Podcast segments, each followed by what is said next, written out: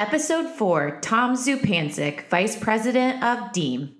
Welcome to Gut Plus Science analytics about people, insights for executives, truth you can act on.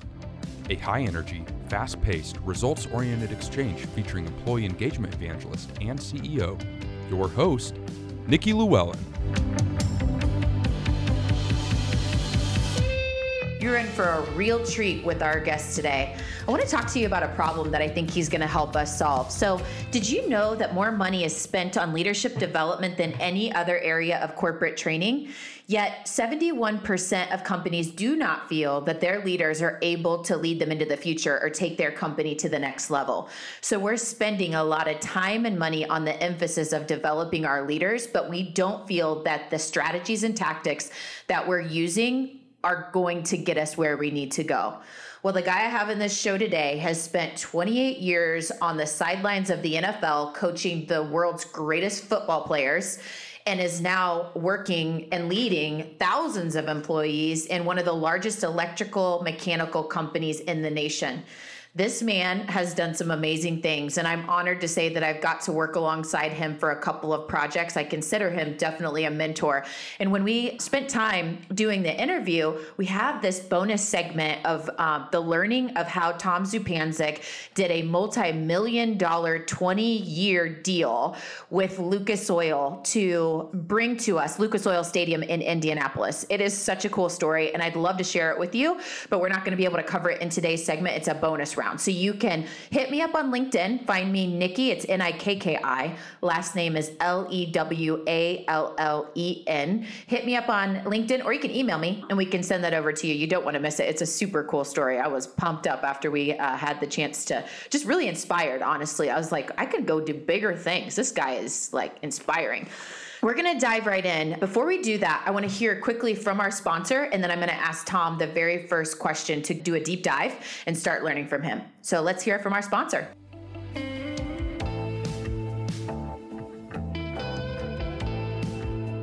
LHD is a full service employee benefits firm that empowers their clients to make the best possible decisions for their employees, to define optimal objectives, monitor outcomes, improve health, and engage and advocate for employees and their loved ones.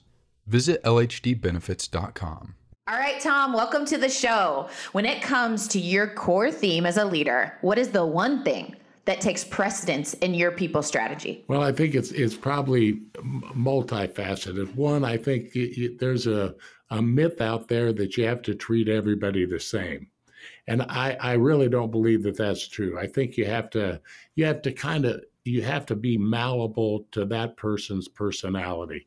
So what motivates one person is not going to definitely motivate another person. Some people need a kick in the rear end, some people need a pat on the back. Uh, and and everything in between. So as close as you can get to what really pushes that person's button, what really makes them come to work every day. Do they want to buy a bigger house? Do they want to send their kids to school? Do they want to buy a, a different car? Whatever it is that motivates them, you go down that track with them. And then I think you end up getting the most out of them. Uh, and uh, really, our goal at Deem is to uh, make everybody the best that they can be. So we offer a lot of training, we offer a lot of classes where they can better themselves. And as they bring more value to the organization, then they get paid more money, and there is no cap. So uh, you know, there it's it's a matter of bringing value every day. Obviously, customer service is is supposed to be the number one thing. But in our world, where you know we have uh, you know 1,200 people that are out there working on things that can kill you, I mean, it literally kill you. These, you know, these big units that they work on and in these environments that they work in. Our biggest thing is safety. We want, if a guy's a good guy when he leaves home in the morning, we want to send him home a good guy when the evening's over. And the vice versa. If he's not a good guy in the morning, we'll take him and we'll send him home not a good guy at the end of the day. But we want to, our people to be safe. Second, or I guess 1A, is we've got to please our customer. We've got to do whatever it is that it takes. And there is no no here. That's another thing that uh, I think is different in, in, in our particular culture. There is no no we will figure out a way to do it. If we're meeting with a customer in Denver, Colorado, and they say, Can you support Denver, Colorado? Do you have an office here? The answer is yes. And then tomorrow we will because we follow our customers across the country and there is no no. There is no what we seldom, if ever, I've never heard our owners say, we can't do this. We always do what we say we're going to do, and we have the cavalry behind us uh, to put on a job if we're having problems so that we can please love the customer. It. Absolutely love it. And Tom, as you're speaking, I'm taking down some key takeaways for our audience and I'm going to summarize them at the end and I'm going to tell you right now I'm going to have to save 10 minutes for that part. I'm already already making quite the page here. So, okay, Tom, I want to hear this. What has been your greatest failure turned lesson with regards to people and culture? Probably learned it first in coaching. And, and again, I'll go back to the first statement I made. Everybody can't be treated the same. If you try to lump everybody together, you're going to fail. Uh, you have to treat people to their strengths. And uh, Tony Dungy really taught a good lesson in that uh, everybody in the locker room loved Tony Dungy. They would run through a wall for him, and they won a Super Bowl for him because of the way that he treated people. And he didn't treat everybody the same, but he treated everybody fairly. And what he did, and it was a great lesson for me, is he always looked for somebody doing something good. So he didn't look for you doing something bad so he could correct you. He looked for the good things in people so he could compliment you. And then your strengths became so strong that your weaknesses didn't matter. So it was looking for people doing something good and then recognizing those people in front of their peers. And we we continue that uh, even in the electrical mechanical business here. Our dispatchers, our account coordinators, our salespeople. Anytime there's a compliment from the customer, we put it up on our website. We make sure that we all acknowledge the uh, technician that got the compliment and uh, we give them that pat on the back that uh, everybody appreciates. A paycheck, everybody in America just about makes a paycheck. But not everybody in America can go, can go home and say, look on this website to their kids, to their wife, and see on that website that they've been acknowledged as doing a good job. So there's far more to it, reward to having a job and and having a career than just the paycheck. I think, uh, and I think with the millennials, it's more almost as important that they get recognition and that they are allowed to thrive in an organization that recognizes their positive qualities. You just talked about how just about everybody in America right now is getting a paycheck. Like unemployment is at is at one of the all time lows right now. So it'll it's a good segue into a question I wanted to ask you about what is your greatest challenge when it comes to engaging your people, knowing that the talent war is so strong, and especially in the world of specialty that you have to recruit in your organization and being probably tough to keep up with the volume of people that are trained, you know, to be able to come into this organization. Speak to me about that a little bit. When you're talking about our technicians, our specialists, uh, you know, there are very few kids looking out of their classroom on a roof next door when it's five degrees below zero and they see a guy up there working on a, a heating and air conditioning unit and they're thinking to themselves, yeah, that's me. That's what I want to do.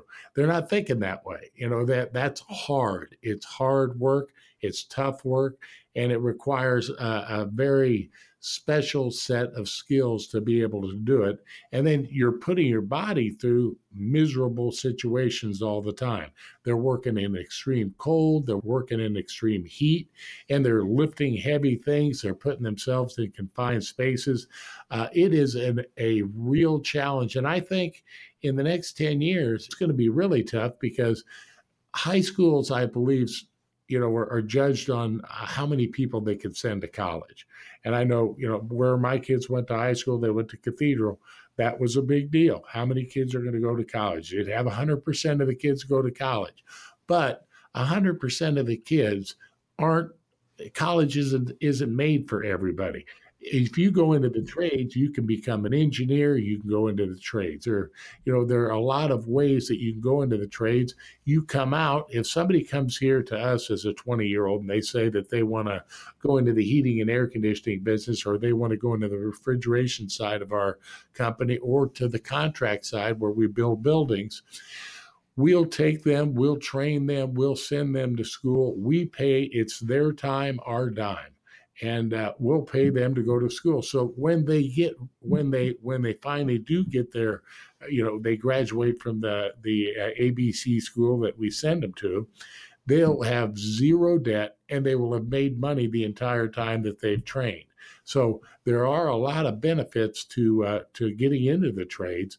Now, at the end of the day, they're difficult and it's uh, you know and it constantly changes with technology. So it's it's a college education every day they come to work because they never know what the next the new software that's going to come out that's going to be a control system that operates you know every every building at the Indianapolis 500 and uh, they've got to be able to know that plug into it and be able to operate those systems there's so many people out there that are struggling with the lack of talent especially in certain niche markets and the way that you know these new generations are coming in and how to how in the heck do we get these people in the door? And it, you just you have to be super innovative nowadays. And i think what deem is doing is just neat to hear is just truly investing in that person from the day that they say I do. I, I'm in and investing in them as much as you would a five year employee and putting that trust in them, thinking that the outcome is just going to be like like what happened with your deal with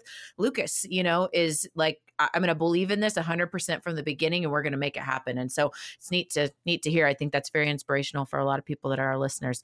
So change of pace. Well, oh, well yeah, let me sure. let me let me add one more thing to that too. In our company, we don't have non competes. So anytime you don't want to work at Deem, you can leave and go get a job three blocks away at another at another company. Our owner uh, is his mindset is if you don't want to be here, we certainly don't want to hold you here. And we also don't want to stop you from making a living. So we don't do the non competes. So when people come in, when we get young people in here, we send them to school, we tell them at the end of the day that we're, and during that entire process, we're creating loyalty. And loyalty goes a long way. Loyalty is what makes that person go that extra mile. And a, a, real sign of that is we're not having them sign any paperwork that says, after we're done with this, you have to stay with us. We want them to want to stay with us. And that creates a culture that you want to work within. I'm so glad you added that in. That's powerful stuff.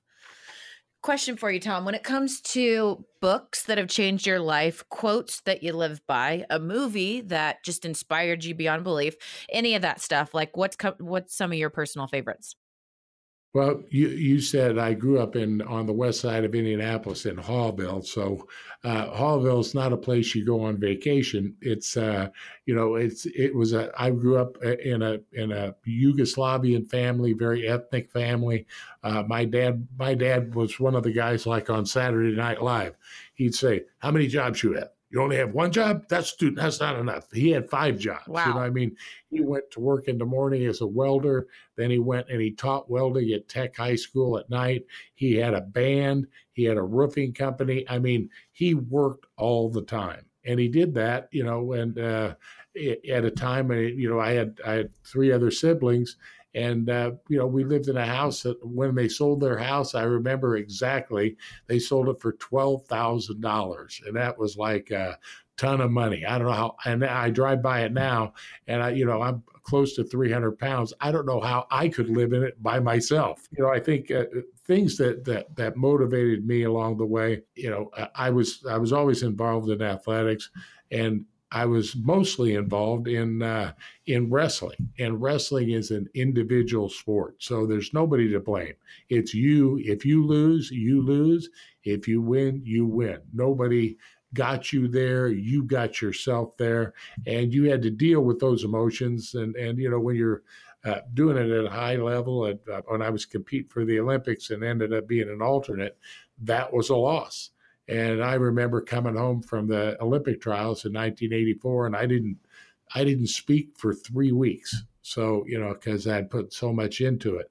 Uh, but, you know, then I rebounded, went and applied at the Colts, and uh, kind of uh, in, in, in keeping with that same thought process, I sent my resume to Frank Kush, the then first coach of the Colts here in Indianapolis, and uh, sent it with a uh, a delivery service, and they he turned it away. He said, "I'm not hiring anybody."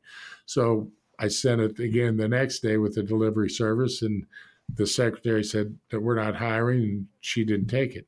And so on the tenth time that I sent it to him, uh, uh, which was 10 days in a row. The delivery guy thought I was crazy paying this money to have it delivered every day. He came out of his office, kind of ripped it out of the guy's hands, took it inside, and you know the guy had done our delivery guy had done his job. And uh, later on that evening, he called me on the phone. He said, I just read your resume. He said, Can you come in tomorrow and uh, do an interview? And I went in the next day, did an interview with him and a couple of the other coaches. And that was my first foot in the door of the NFL. He said, You're going to be, and my wife was so excited because she thought, Boy, you're going to be making, you know, you're going to be making Peyton Manning money. Boy, it's going to be great. We're going to be, you know, we're going to be set for life. And I remember exactly what he told me. He said, You're going to be working about 70 hours a week. He said, and I'm going to pay you $200 a week. And that amounted to $157.40 that I was going to be taking home. I went home and told my wife everything but that. She was so excited. then she finally asked, How much are you going to get paid? And I said, Honey, I just got my foot in the door and this is just a little stipend. So the next year, Frank left, a new coach came in, and then I got hired to my first real NFL contract. So, uh, what motivates me are our challenges. What motivates me are, are seeing our our workers, our people that work inside the building, in the office, that support the field, uh, working in unison together, having great teamwork. Our work area is very Google-esque, I guess you could call it, where in close quarters, it's like uh, working on the stockroom floor. There's information flying back and forth all the time so that we can make sure that we get the best guy that we have in the field to the situation that he needs to take care of for our customer. So communication, free communication and being able to speak your mind and and bring me any problems. I I might as well not have a door because we have people coming in and out of my door so often. That's what keeps me going. That's what motivates me. That's what uh, makes me get up in the morning and come to work. I, I speak to every orientation class that we have come through, and we'll hire between four and twenty people a week. Uh, and and I wear, you know what fun socks are, right? Yeah. Okay. I always ask them, I said, what are your fun socks? And they have no idea what I'm talking about. I said, what makes you get up in the morning? Why do you come? Why do you get up? Why do you come to work? Why do you look in the mirror and get a checkup from the neck up and make sure you don't have hardening of the attitudes? And I say, I said, every time I have a bad day, I look at my fun socks and I pull my pant leg up and I've got fun socks on, some kind of a, whether they have you know beers on them or bears on them or you know parakeets but there's some kind of fun socks. I said that reminds me that i've got it good. That reminds me of why i come to work every day. And no matter how bad the day is if you think about what drives you it helps you get through that day because everybody's going to have a bad day from time to time Oh, that's so good. It's so good. And I told you when we were starting this podcast today, I was like, I know that we could sit here all day. I literally could sit with you all day. I'm just glowing on the other side of this microphone. So this has just been so fun, Tom. I got to learn new things about you, and we've had some other conversations where I've I've heard some pretty cool stories. Custom Concrete has been creating foundations for the finest homes, commercial buildings, and industrial facilities throughout central Indiana since 1969. Builders, contractors, and homeowners rely on our expertise because so much depends on getting it right. Our knowledge and control of all aspects of the job, from excavation to waterproofing to backfill, means that extra value is built into every project. Codes don't drive our business, excellence does. See the difference at customconcrete.com.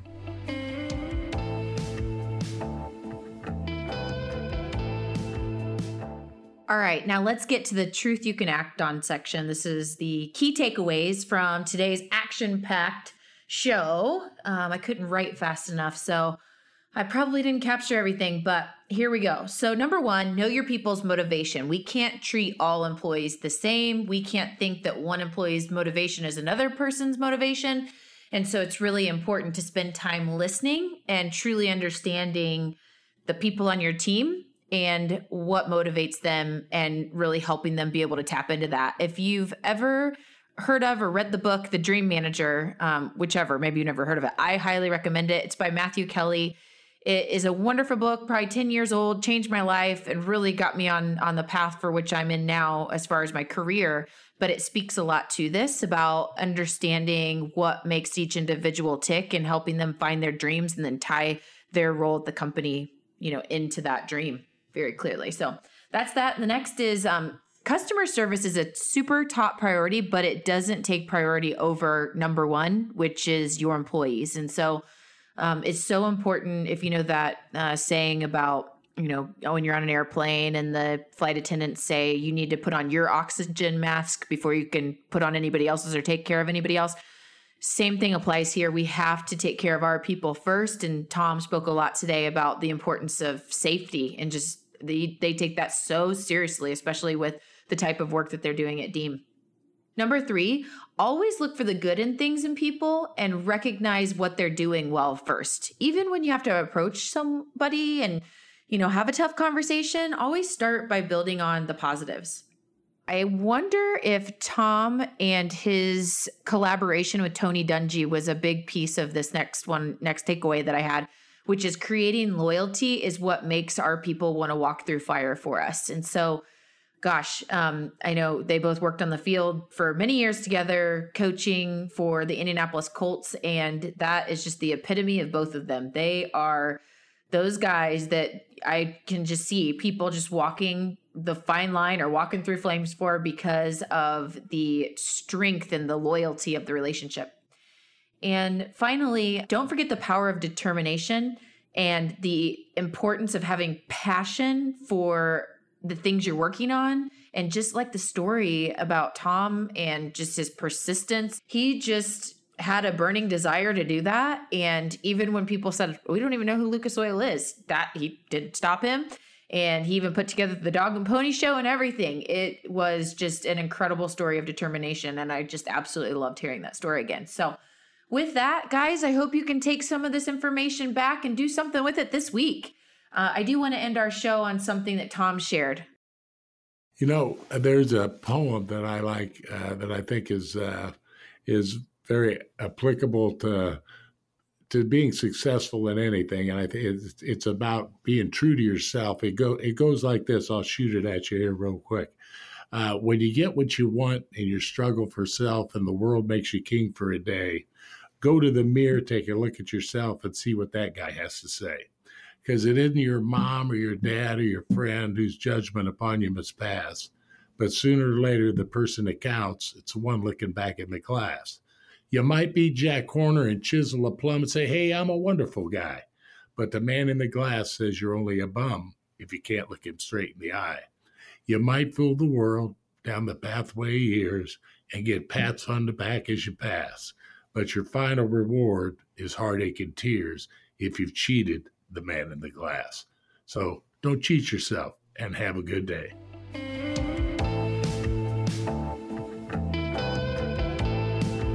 We just left the world a little bit better. Now go do something with it.